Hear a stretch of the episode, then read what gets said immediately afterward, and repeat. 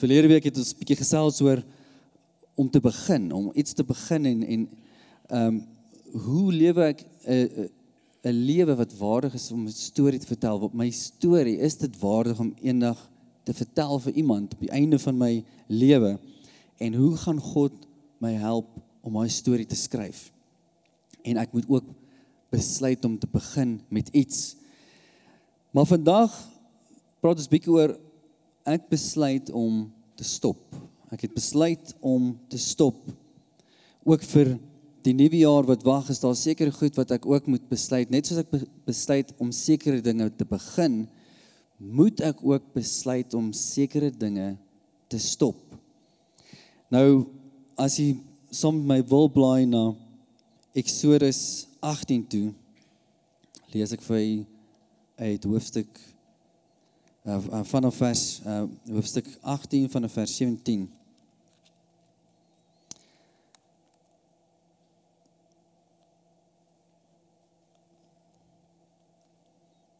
En hierdie is nou Moses se skoonpa wat hy vir hom raad gee en ek dink uh, dis nie altyd ideaal nie almal hou altyd daarvan nie maar hierdie was baie goeie raad geweest en luister na die.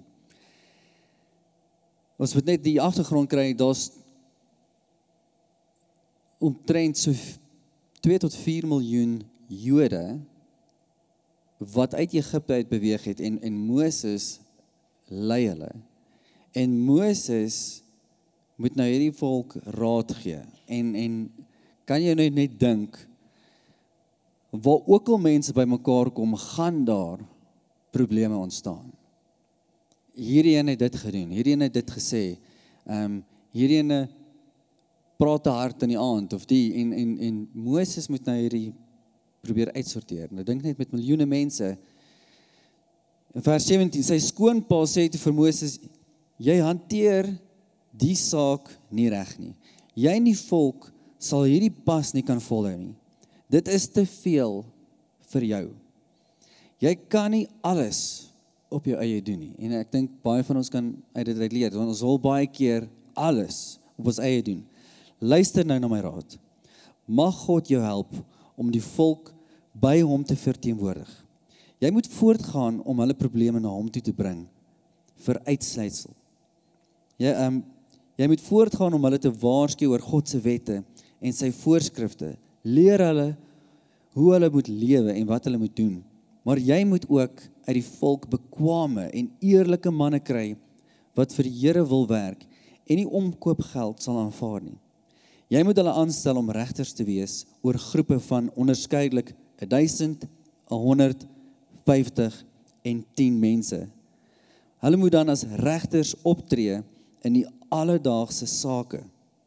Vir groter sake moet hulle na jou toe kom. Die gewone sake kan hulle self hanteer. Hulle sal die las van jou skouers afhaal en dit saam met jou dra. As jy so maak, en God jou lei om dit so te doen, sal jy die vrag kan dra en almal sal tevrede kan wees. Jy sien Moses kom op 'n punt wat hy net aangaan en probeer alles doen, maar dit dit raak onmoontlik en en sy skoonpa kom gee vir hom hierdie raad: stel vir mense aan wat jou kan help. Jy kan fokus om nog steeds in te tree by die Here vir die volk. Jy kan hulle nog steeds rigting gee en sê dit is wat julle moet doen. Dit is wat die wette sê. Dit is hoe julle moet lewe. Maar jy kan nie elke klein saak intussen ook nog hanteer nie. En sy pa gee vir hom hierdie raad en hy doen dit. So Moses moes stop om alles te doen. En ons sien reg hier in die Bybel is daar 'n paar keer wat iemand op 'n plek moes kom waar hulle moes stop om iets te doen. Dawid moes op 'n punt kom waar hy moes stop ook om rond te kyk. Abraham was besig om die son God te aanbid. Dit was sy kultuur en dit was die omstandighede en God kom na hom toe en en hy sê vir hom ek is die lewende God. En gaan jy na 'n plek toe, na 'n land toe wat ek vir jou sal wys? En selfs Abraham moes stop met daai dinge. Op 'n stadium kom selfs die Here en verskyn aan aan aan Saulus wat die Paulus geword en gesê het hou op om my mense te vervolg.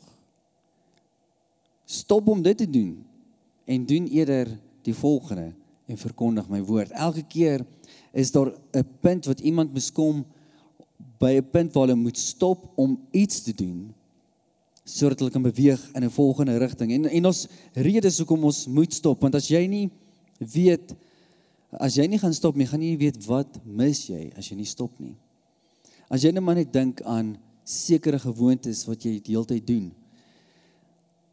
Ek het verlede week het ek genoem ons gaan in Januarie gaan ons 21 dae vas as 'n gemeente en en nie almal het nodig om kos te vas nie. Daar's dalk seker goed wat jy kan vas. Dalk kan jy jou sosiale media vas en en die tipe goed, maar ek weet daar is 'n 'n app wat 'n mens gebruik wat jy kan kry wat vir jou wys hoeveel tyd 'n week jy spandeer op jou foon. En en en ek kan vir jou ook dit opbreek en sê maar dit soveel tyd jy spandeer dit op op hierdie app, op Facebook dalk of dalk op Instagram. En dan gooi jy nou die totale tyd per dag. En en as jy nou daai een kant sit, kom jy eintlik agter, Jessie. Ewe skielik het ek soveel tyd om om hierdie te doen. Of jy weet dalk ook nie wat dit jou gaan kos as jy nie gaan stop nie. As jy gaan aanhou met sekere dinge en jy stop nie, weet jy nie wat dit jou gaan kos nie. En en kom ons dink aan Moses as sy skoonpa nie ingegryp het nie. Of sê nou Moses het nie geluister nie, want hy kon. Daar is baie wat sê ag, weet jy wat, ek gaan nie luister vir wat my pa of my ma sê. En nou nou moet ek nog luister vir my skoonpa of my skoonma. Daar's nie manier nie. Moses het daai keuse gehad, maar gelukkig was Moses wys en hy het geluister. Maar as hy dit nie gedoen het nie, kon hy dalk op 'n punt gekom het wat hy heeltemal uitgebrand het. Hy kom op 'n punt gekom het wat hy sê ek is moeg vir hierdie. Ek het nie meer tyd en krag vir die mense se gekerm en al hulle probleme nie. En en hy kom dalk op 'n punt wat hy heeltemal sy rug op God draai en hy mis dit wat God vir hom instoor het. Hy sê ons moet hierdie al die alledaagse en elke situasie moet ons deurspeel in ons kop en sê maar wat gaan die uiteinde wees van die. Of 'n volgende vraag as ek aanhou met wat ek nou doen waar gaan ek wees oor 'n jaar van nou oor 2 jaar oor 5 jaar van nou?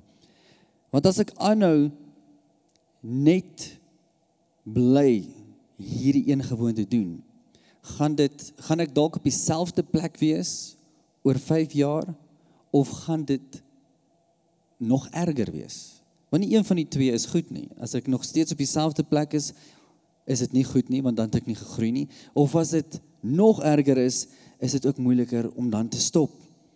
Is seker goed dalk as dit as ons kyk na die fisies my eetpatroon is nie goed nie. So as ek aanhou soos ek nou lewe, dalk ongesond eet, waar gaan ek wees oor 5 jaar? As dit sekere verslawings is wat ek nou het en ek stop nie met sekere goed nie, waar gaan ek wees oor 5 jaar? As ek dalk afhanklik is van selfmedikasie of of daar's dalk pornografie of dalk weet ek kan nie ophou spend nie. En ek eh, ek nou die een storie wat eintlik vir my so goed is oor hierdie man wat die hele tyd met sy vrou beklei wat te koop die hele tyd sy kan nie ophou klere koop of skoene koop nie. En die aand kom hy by die huis en en hy het gesien daar was 'n betaling wat deur gegaan het en hy kom by die huis en hy vra wat het nou gebeur. Ek dink ons is deur hierdie dat jy dit gaan sê as jy by die winkel is, gaan jy nie eers ingaan en sekere goed gaan koop nie. En sy sê maar weet wat ek toe ek hierdie rok sien, ek kon nie dit dit my naam net uitgeroep en ek moes dit net aanpas. En hy sê wat as daai temptation kom, dan sê vir die duiwel, "Get behind me." En sy sê, "Ek het." Toe sê hy, "Dit lyk nog beter van agter af."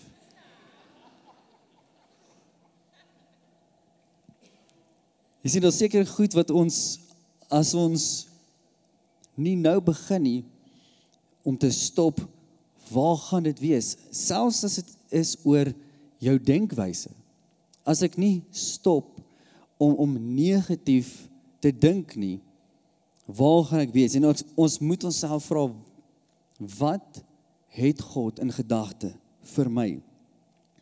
Wil hy ek moet beter kyk na my na my liggaam, hoe ek lewe?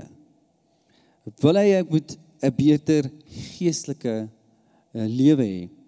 Wil hy my familie my familie moet gesonder wees, moet gesonder uh ek moet meer tyd hê. My finansies, soos ek seker goed nie vandag stop nie. Waar gaan ek wees oor 5 jaar? As ek nie vandag sê maar weet jy wat ek gaan vandag hierdie ding begin stop. Ehm um, wat tyd steel met my familie. Waar gaan dit wees oor 5 jaar? En ek lees 'n artikel oor 'n ma wat vir haar 10-jarige seun eintlik net maar begin sê sy begin elke jaar se fase groet en dit is vir haar so moeilik om te sien hoe haar seentjie elke jaar ouer word en dit is vir moeilik toe haar seentjie vir haar begin sê hy wil nie hê sy moet vanaand vir hom 'n storie lees nie.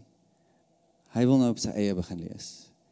En sy moet daai sy loop weg en sy wil gaan skorrelgoed was sodat hy nie sien sy huil nie maar die tyd vlieg. Jy sien is daar seker goed is wat ons nie stop nie. Oor 5 jaar dalk is dit te laat en is tyd wat ek gemis het saam met 'n seun saam met 'n dogter saam met 'n familielid. As ek wil hê my finansies moet oor 15 jaar beter lyk maar ek hou nie op vandag spandeer meer spandeer as wat ek het nie. Waar gaan ek wees oor 5 jaar? So wat sal God wil hê moet ek doen? Maar wat kom in die in die pad van dit?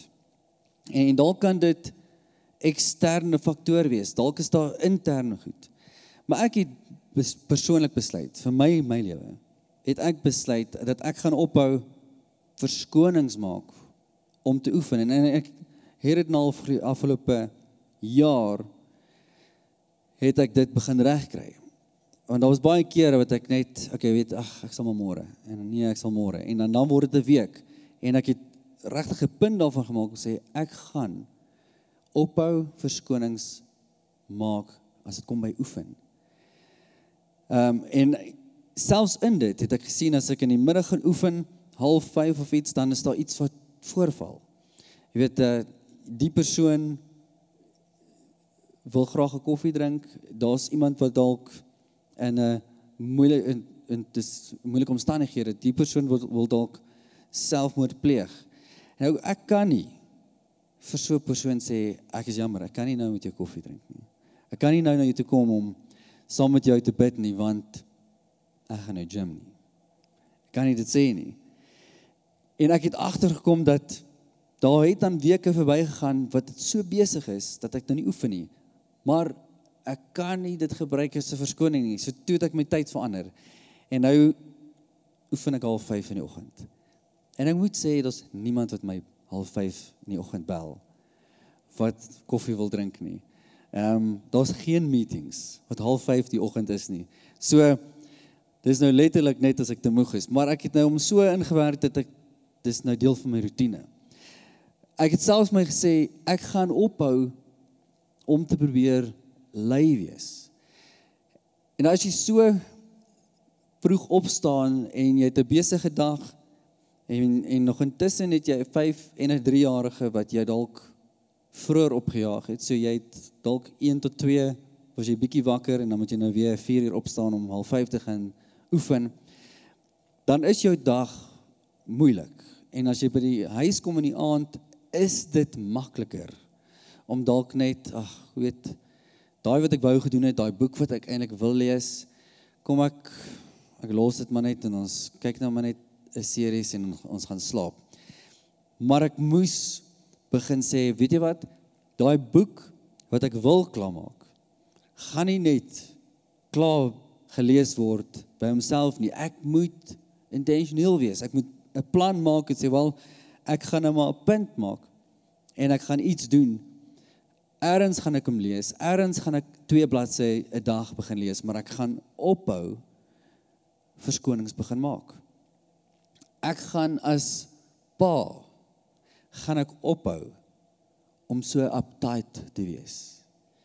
Ek het 'n 3-jarige en 'n 5-jarige wat wil goed doen, wat rond wil hardloop en wat baie energie het en en ek het net gevind partykeer kon ek na hulle kyk en sê, "Jesus man, ek wens nou net hulle wil bietjie groter wees. Hulle net bietjie rustiger kan wees." Tot ek iemand ontmoet wie se seentjie ehm um, hy het amper verdrink in 'n klein uh poeltjie soos 'n 'n 'n 'n visdam. Maar hy het as gevolg van dit het hy breinskade. So daai 5-jarige seentjie sit nou net in sy rolstoel en hy kan niks doen nie. Tot ek so 'n persoon ontmoet en dan sê ek okay, yes. Ek gaan waardeer wat ek het en ek gaan ophou om te sê hou nou op om so rond te hardloop. Hou nou op om so op die bank te spring. Jy weet, elke seun moet dit doen. Maar ek gaan ophou om net te sê julle mag niks doen nie. Julle mag nie eers so skree nie. Hulle mag so ek gaan ek gaan oomblikke en fases begin geniet. Want oor 10 jaar van nou dan bly hulle in hulle kamer en hulle wil nie eers uitkom nie. Ek gaan ophou om so te jaag en ek praat nie van op die pad nie, van lewe. So daar's soveel kere wat ek agterkom dat ek net aangaan. Ek is net in hierdie omdat dit moet gedoen word, dit moet gedoen word en oor 10 jaar wil ons daar wees, ons wil dit doen. Dat ek partykeer vergeet om nou te lewe. En om nou in te neem. En vir myself het ek gesê ek gaan ophou om so te jaag. En ek het dit al beleef met as ons gaan stap. Ek en my vrou en ons kinders geniet dit om te gaan stap en en en daar's 'n paar stappers, tipe stappers wat jy kry. Jy kry een wat vooruit hardloop en dis ek. En dan kry jy my vrou wat heel agter is en my seentjie, my seuns wat vir alles stop, vir elke liewe ding. Hier's 'n wurm. Hier's dit, hier's dit en en in dit het ek ook agtergekom dat ek geniet nie eers die hike nie. Want ek wil net daarbo kom. Kom ons moet daarbo kom. Maar wat het ek intussen het ek nie eers dit beleef nie. En in die die lewe is ook so ek wil so ek wil op 'n punt kom wat ek vir myself sê, maar ek gaan ophou om so te jaag. Ek gaan eendag dalk eendag gaan ons daar wees, ons gaan dit doen. Dis dis oukei, okay, maar nou gaan ek ook geniet. En en ons moet sekere dinge kies. Ons hoef nie op by alles te begin nie. Okay, so ek gaan nou alles stop. Ek gaan nou dit stop, dit stop, dit nee, daar's sekere goed wat jy kan begin mee. Soos ek verlede week gesê het, begin met een ding kies een ding waarmee jy kan stop en as dit kom by as dit dalk 'n verslawing is aan tegnologie, dalk moet jy daar stop en en jy's welkom om daai foto op te sit. Ons hou jaarliks 'n tienerkamp en ek moes ek moes net hierdie foto neem want tieners en hulle fone, hulle kan nie sonder hulle foon nie. En hulle sal 'n plan maak.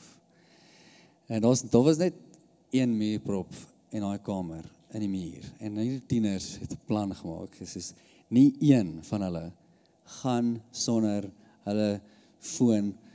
Almal se fone moet gelyk kan charge. Dis dit is net maar hoe dit is. Nie eers hulle gaan nie eers beurte maak. Nou is dit jou foon wat kan charge en my almal se. En daai was vir my net so interessant. Ek het net gedink Here help dat ons nie nou 'n brand begin nie want ek weet So dalk is daar 'n tipe verslawing wat jy sê okay, ek ek kom agter ek is dalk te veel op hierdie foon.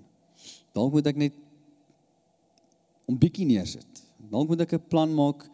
Jy weet die een die een pa het gesê ehm uh, hy hy's ook 'n pastoor. Hy het hy het net 'n besluit gemaak om te sê hy gaan nie meer sy foon by die tafel sit. Want hy is hy was gewoond dat jy weet daar is nie eintlik ure vir 'n pastoor nie. Meeste mense sal jou kontak ook in die aand.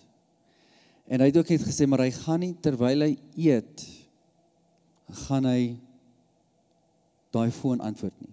Daar kan 'n boodskap gelos word en nadat hy geëet het en tyd saam met sy familie spandeer het, sal hy die persoon terugbel. En dit was sy ding wat hy gesê het. Hy gaan ophou die foon naai. Eh, eh, dalk is dit jy sukkel om jy wil almal probeer beheer. Almal en alles. En, en ons het 'n 'n familielid wat so is. Sy het 'n 'n 8 maande ou seentjie en en sy het haar natuur is sy beheer, sy wil alles beheer. Sy wil regtig alles beheer en sy het gedink dit gaan so werk met haar seentjie dat sy gaan vir hom kan sê moenie aan dit raak nie en hy gaan nie aan dit raak nie. En dit is wat 'n 8 maande ou seentjie gaan doen. Hy gaan nie aan iets raak nie. En moenie in die modder gaan wil kruip nie of moenie dit doen nie. En sy het vinnig agtergekom sy moet net eintlik maar oorgee. En daar's dalk sal sekere goed vir jou ook as 'n ouer. Jy jy wens partykeer kan ek nie net vir my kind besluite maak nie. Want dan gaan hy beter besluite maak. Dalk gaan sy beter besluite maak want die vader weet die ouens wat sy bly kies.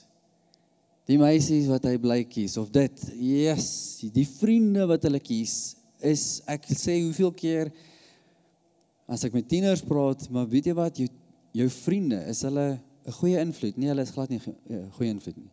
Hulle sê dit self. Maar hoekom is jy vriende met hulle? Ag, God, hulle is nice. Dalk is jy baie krities en negatief.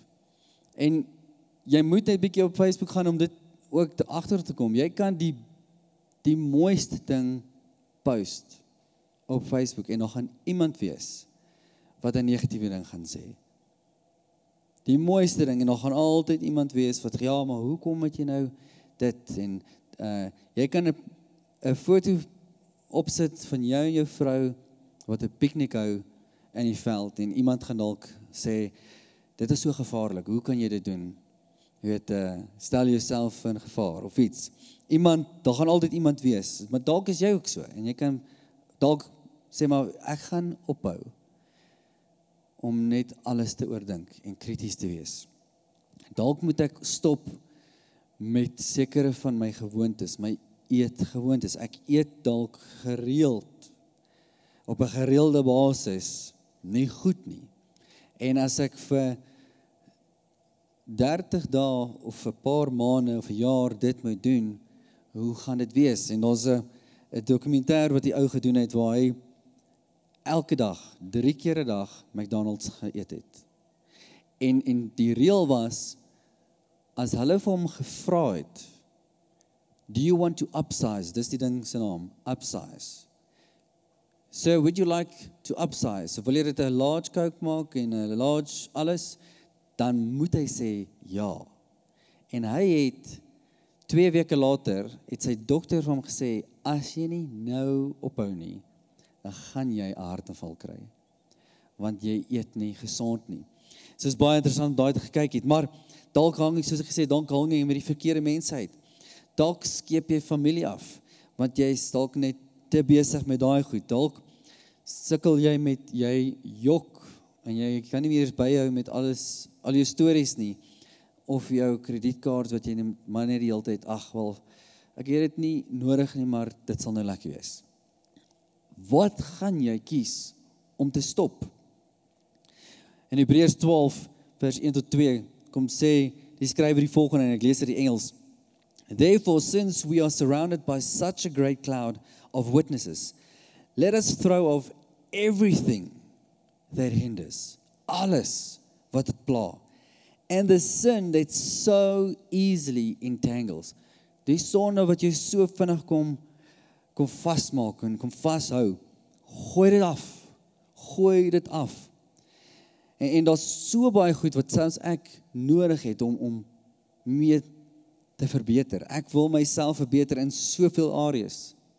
En mense dink altyd, weet as ek as as jy iemand ontmoet en hulle hoor jy's 'n pastoor, daai die die die dit wat ons die meeste kry is mense wat vir ons sê, "Jesus, ek wil baie graag ook vir die kerk werk of 'n pastoor wees, want jy is 24 uur in die Here se teenwoordigheid."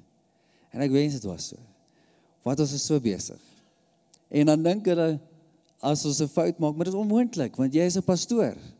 Sê wat dis jy se ding. Ons word ook so aangeval. Ons is ook net mens. So daar's klomp areas wat selfs ek wil verbeter en al is ek nie perfek nie, God is nog besig. God is nog besig en is nog nie klaar nie. Nog 'n paar verse wat praat oor stop en ek lees net 'n paar verse uit Engels sê 1 Korintiërs 14 Brothers stop thinking like children. Jesaja 1 vers 13 stop bringing meaningless offers. Verder in Jesaja 16 um, 1 16 tot 17 stop doing wrong. Hou op om verkeerd te doen. Jesaja 2 stop trusting in man. Hy sê dit in Psalm ook. Moenie jou vertroue in die mens plaas, maar plaas jou vertroue in God. Stop doubting and believe. Hou op sondig. Stop en rus sê Numeri 10. Hou op om so kwaad te wees. Stop. Stop sinning and do what is right. Erns in jou lewe kom jy op 'n punt waar die Here jou kom uitdaag om sekere goed ook te stop. En en en dis beide as ons 'n besluit maak, elke besluit wat jy maak het 'n groot impak in jou lewe, of dit nou positief of negatief is, maar jou besluite wat jy maak bou op. Goeie besluite en negatiewe besluite bou op. En die die hardste wat ek al iemand sien huil het, is as gevolg van verwyte. Iemand wat gesê het ek moes ek moes jare terug dit gedoen het. Ek moes as ek maar net en as dit 'n goeie term in Afrikaans as is verbrande hout. Ek moes daai dag gestop het om om dit te doen. Ek moes daai dag dit gestop het. Moses moes stop om alles self te wou doen. En toe hy dit begin doen, toe begin dinge vloei. Elke persoon in die Bybel moes op 'n punt ook begin kom uit waar hulle sekere dinge moes stop om te doen. En as sien dit 'n klomp keer in die woord, moenie oordeel nie, moenie kwaad wees nie, moenie trots wees, hou op. Hou op om so te wees en as ek myself die vraag vra, is jy nie welkom om so lank op te kom. Ek moet myself altyd die vraag vra en ek moet dit afspeel in my kop. As ek aanhou met wat ek nou doen, waar gaan ek wees oor 5 jaar of 10 jaar? Gaan ek op dieselfde plek wees of gaan dit nog slegter wees? Want nie een van die twee is noodwendig goed nie. As ek sekere verslawings het, en ek stop nie nou begin nie nou om te stop met hierdie verslawing nie waar gaan hierdie verslawing wees oor 5 jaar as ek 'n sekere karaktereienskap het wat sleg is en ek stop nie nou met hierdie karaktereienskap ek word dalk net kwaad vir enigiets en vir alles net so en ek begin nie nou stop met dit nie waar gaan ek wees? As ek nie nou gaan werk en gaan stop om te jaag en ek lewe nie vandag nie. Waar gaan ek wees oor 5 jaar? Gaan ek terugkyk sê maar waar is waar is die tyd? Waar is my kinders? Ek het nie eers hulle skoolloopbaan geniet nie. Uh my huwelik, jy weet ek het nie Ek is so besig. Ek ek maak nie tyd vir my vrou want ek is so besig. 5 jaar later vra ek myself maar hoe is dit moontlik dat ons verby mekaar begin lewe het? Ek het nie gestop. Ek wens dan, maar dan is dit te laat. Jy sien, dit is nie wat die Here vir ons in beplanning het nie. Die Here se gedagtes vir ons is 'n goeie balans, 'n goeie gesonde liggaam eerstens. 'n goeie en gesonde gesin met kinders wat jou eer en respekteer en en en kinders wat ook Godvreesend is. En 'n vrou wat vir jou lief is, 'n man wat vir jou lief is. Dis dis ook wat die Here vir ons het. En soos ek verlede week genoem het met jou finansies, maar daar's sekere goed waar ek ook moet begin sê ek wil stop met die net die negatief sodat ek oor 'n jaar of 2 kan terugkyk en ek is op 'n goeie plek. My negatiewe gewoontes is gestop. Ek voel gesonder. My huwelik is gesond. Kom ons staan dit so.